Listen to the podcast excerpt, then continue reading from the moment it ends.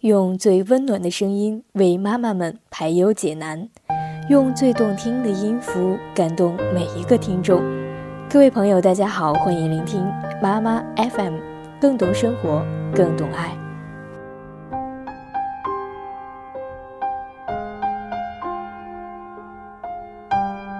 我们今天的文章来自于《火柴盒》，作者是李娟。文章的名字叫做。想起外婆吐舌头的样子，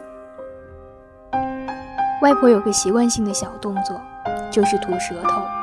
通常这一动作会出现在做了错事之后，而她做了错事，通常会先掖着瞒着，如打碎了糖罐子，就悄悄地把碎片扫一扫，剩糖搓一搓，换个一模一样的罐子装了原样摆着，直到你问他。糖为什么突然少了半罐子呢？他就吐吐舌头，笑眯眯的坦白。金鱼死后，鱼缸一直空在那里，空了很久。有一天，却发现鱼缸有些不对劲，似乎缩小了许多。端起来左看右看，没错，是瘦了两三寸。逮住外婆一问，果然是他老人家打碎以后，又悄悄去市场买回一个，大约是原样大小的有些贵了，便买了小一号的。孩子以为神不知鬼不觉呢，当然被揭穿了，也只吐了一下舌头而已。吐舌头的外婆飞快地把舌头吐一下，对不起和气死你两种意味水乳交融。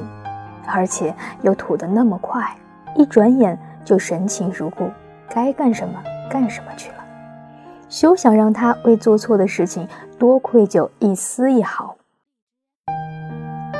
然后又想到外婆的竹林，老家不是我的老家，我没有在那里生活过，但想到外婆正是在那里的一间老瓦房生活了近半个世纪，就觉得。那实在是一个无比温柔之处。老屋前前后后种着重重竹林，我从坡上下来，一走进竹林，就听到外婆在塌了半边的老屋门口和一群乡下女子说笑。她手持长长的竹竿，站在那里大声揶揄其中一个女邻居，好像是在模仿她夫妻俩之间的什么事儿。所有人笑得前仰后合，那女人又急又气，抡起巨大的竹扫帚昏打着外婆的屁股。我站在半坡竹林里看了一会儿，当外婆和我们一起生活时，我们是否也给过她这样的快乐呢？那年她八十多岁了，已经离开了我们两年。独自回到乡下的旧居，在仅剩的半间老屋里生活。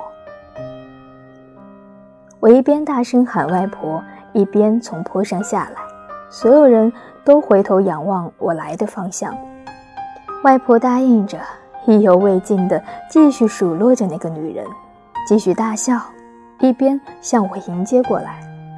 我从上往下看到旧屋天井里的青石台阶，看到一根竹管。从后山伸向屋檐下的石槽，细细的清泉注满了石槽。世界似乎一开始就如此的古老。从来没想过，离开熟悉的地方会是这么可怕的事情。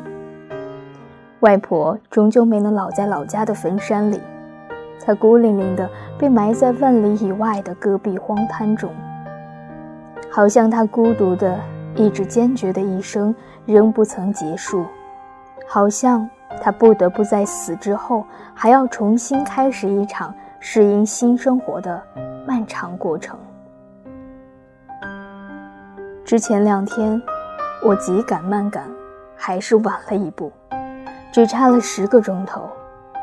接到噩耗后，我仍然坐上夜班车，继续往家赶。往已经死去了的外婆身边赶，我知道她还在等我。我不能看破生死，但也能渐渐明白死亡并不可怕。死亡不是断然的终止，而是对另外一场旅行的试探吧。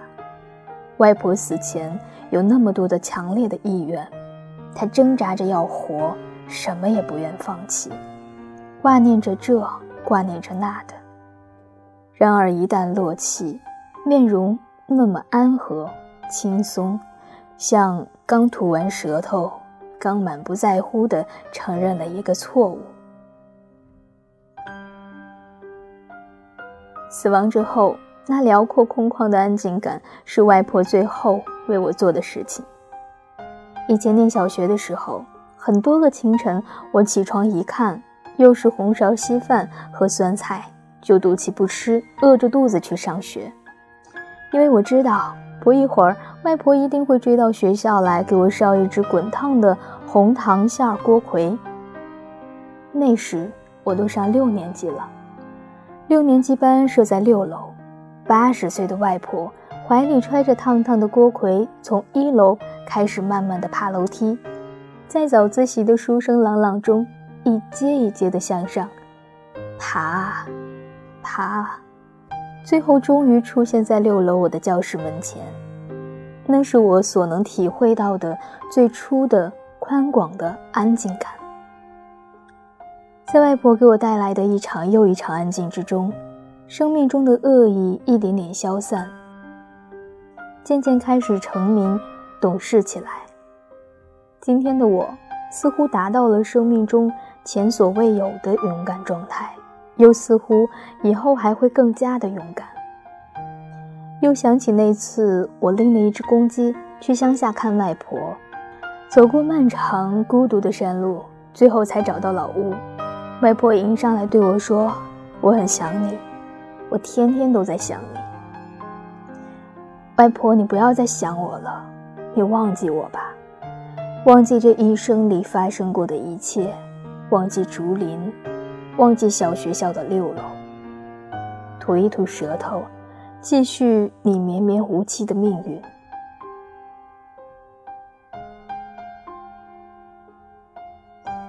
外婆。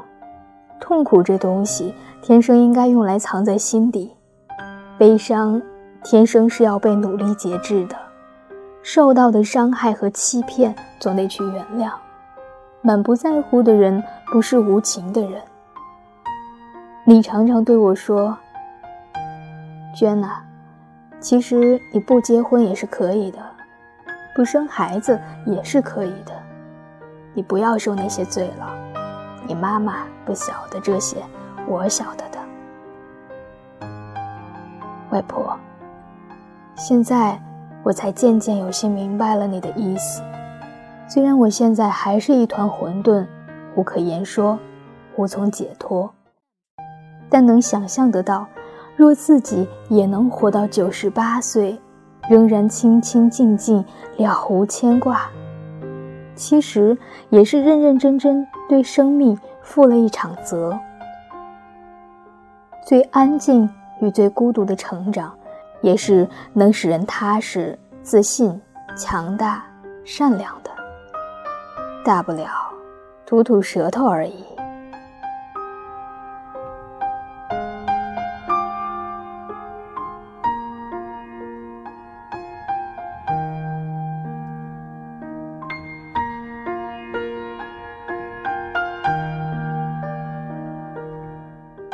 妈妈 FM，感谢您的收听。如果你想聆听更多精彩的节目，可以在各大电子市场下载妈妈 FM App，也可以微信关注我们的公众号妈妈 FM。